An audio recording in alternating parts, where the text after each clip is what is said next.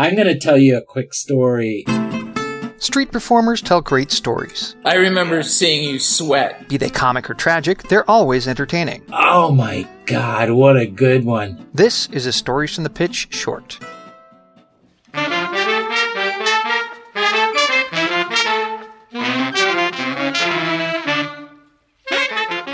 Welcome to Stories from the Pitch, a growing oral history about street performing and some of the crazy characters who populate this world. On December 3, 2013, Magic Brian sat down with Al Millar to record a story about an unexpectedly eventful journey he took back in 2001 with Eric Amber. Two and a half months later, Brian ran into Eric in Adelaide, Australia, and asked him to tell his version of the same story. Memory is a tricky thing, it fades over time. We each remember the same events differently and from our own perspective. Some moments stick in our brains more than others, and that's one of the reasons getting both sides of this story made it even more hilarious. I give you a little tale we've decided to call Naked Highway. I have Al Millar here. Hey, hey. We're in New York City, and he's going to share a story about him and Eric Amber getting naked. Yeah. Is that a good way to set it up? Yeah. So it was back in the day when uh, you'd go to Windsor and then a bus would take you to Waterloo the next weekend, the Busker Fest in Canada. I think it was uh, 2000 or 2001. Anyway, so we're in Windsor, we're having a ball. All the old school boys. You got like Robert Nelson was there, and Hot Dogs and Popcorn, Nick Nicholas, Pee Wee and Emma. Uh, the Blackstreet Boys came, and that was the first time anyone ever met them. And we were all going to like the strip club there, the Cheetahs. Cheetahs? Oh yeah, yeah. and we were all throwing like they loved us because we'd all come in with tons of like ones and whatever, and just like yeah. And so they were really playing it up for us. We had a ball. Okay, so there's a lot of partying going on, and I think on the Saturday night something happened with Eric at the hotel. I don't know what it was, but you know Eric, you know he Something sometimes something Things always just happens, and uh, so they wanted to kick him out of the hotel. So in the evenings, we try to wind down a bit with some drinking and some revelry, As you do. as you do, because no matter where you are. well, especially because there's also that combination of like Nick Nicholas, Pee Wee, me, Derek, Al, like all these, you know, personalities. personalities. We're trapped in this kind of situation, and we're trying to make the best of things, you know. And all kinds of shit went sideways.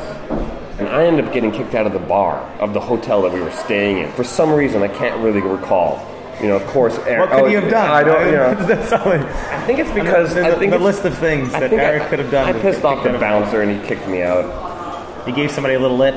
Yeah, and at one point we were checking out, and Lee Zimmerman was talking to me, and the door of his hotel room closed.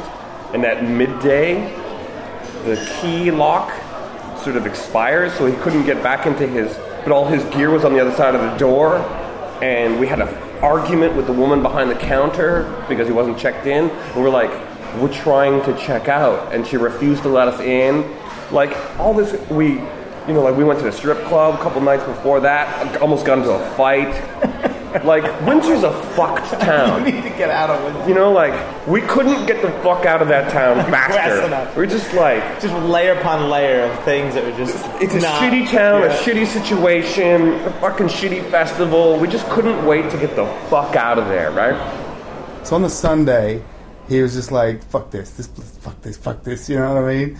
Anyway, shows had to be done and finished and whatever. But at the end of the day, he had his car because he'd driven down from wherever. He had his car and he was like, "I just want to get the fuck out of here," you know. And we were both going to Waterloo. So he's Yeah. like, "Do you want to come with me?" I was like, "Yeah, yeah, sure, that's cool." You know, there's like a bus that's going to come and pick up everyone and take them. So we finish up our shows and everything, and say goodbye everyone, and and he just like he just wants to leave, right? Just get the fuck out of town. And uh, the bus was like loading up or whatever. And I was like, Al, just put your shit in my car. We gotta get the fuck out of here, right? This town is driving me mental, right? I need to get out. Just like pedal to the metal, just get the fuck out of Windsor. I'm like, I don't know, half an hour out of Windsor, my car runs out of fuel because I was just so You weren't thinking fucked about- off with Windsor. I Yeah. didn't fill the car. weren't prepared. Wasn't prepared. weren't prepared to leave Windsor. And at one point we're driving and we start slowing down and I wasn't really paying attention, but I looked over and he was looking through these glasses at the dashboard And I looked at him and I was like. I was like, what? He's like, we're out of gas. I was like, oh no, we're out of gas on the highway. What the fuck? And so he pulls over onto the side. He's got this little old car. I don't know what it was, but it looked like an old man car. And it was funny because with the glasses, it was like he was totally an old man. And he'd forgotten because we left so fast. He'd the fuck this place. I just want to get out of here. Didn't put gas in the car. We just left. So we were stuck on the side of the road, and Between Windsor and between Waterloo. Windsor and Waterloo. How far away from Windsor were you at this point? Enough that you felt good? An hour, yeah, half an hour, forty-five minutes. No, that's not far enough. I Not not far enough. And there we were, and that, and I was just like, oh shit, sorry Al, We're- you know. But the thing was that all the other street performers that were going to Waterloo were on a bus that they had chartered. Like I think Waterloo Festival chartered it, and they were like, yeah, yeah, we'll just pick everybody and take them, you know, like. So they were sort of behind us, like half an hour behind and we were just standing on the side of the road and we're like well how do we get people's attention right So we're there and we're like, okay, I- we need to get like a gas container and mm-hmm. fill it up and bring it back here and this and that. So we've got to get on the bus and go there and this and that. So I was like, oh, you know, maybe we should pretend the car's like really fucked when they get here. You know, we'll like write help on the side of the road with like stones or whatever. And Eric is like, no, no, no, no, no, let's be naked when they get here. And I was like, oh my god, am I really gonna get naked on the side of the road? And wait for a bus. And I was like, yeah, all right, fuck it, whatever. All i remember is going nobody's stopping for us what do i gotta do to get people to stop for us so i just took my clothes off and i stood on the side of the road buck ass naked hitchhiking So we take all our clothes off and we're standing on the other side of the car just waiting for this bus to come. And it took so long, right? And like we see this bus coming, we're like, hey! We run out from behind and the bus goes by and it wasn't them. this bus goes by and people looking at us like, what the fuck? it's two naked guys on the side of the road. We're like, oh, that wasn't him. We ran back behind the car. And then, I, I don't know how long it took, but it was longer than half an hour. It was a while. And we were standing there just waiting. And it was, we were lucky it was summer. Was there any point in time when you thought maybe we should put our clothes back on? Uh, probably, yeah. I don't remember exactly, but probably we're like, oh, you know, we maybe should abandon this, but we didn't. And when the bus finally did come, it looked like they were going to go past us, and we're like, oh, it's us, right? and then the bus with all the street performers drives by they just see me make it on the side of the road and they're like we know those guys and they pull over and that's all I really remember. I think maybe I blocked out the Al, rest. Al kept his clothes on.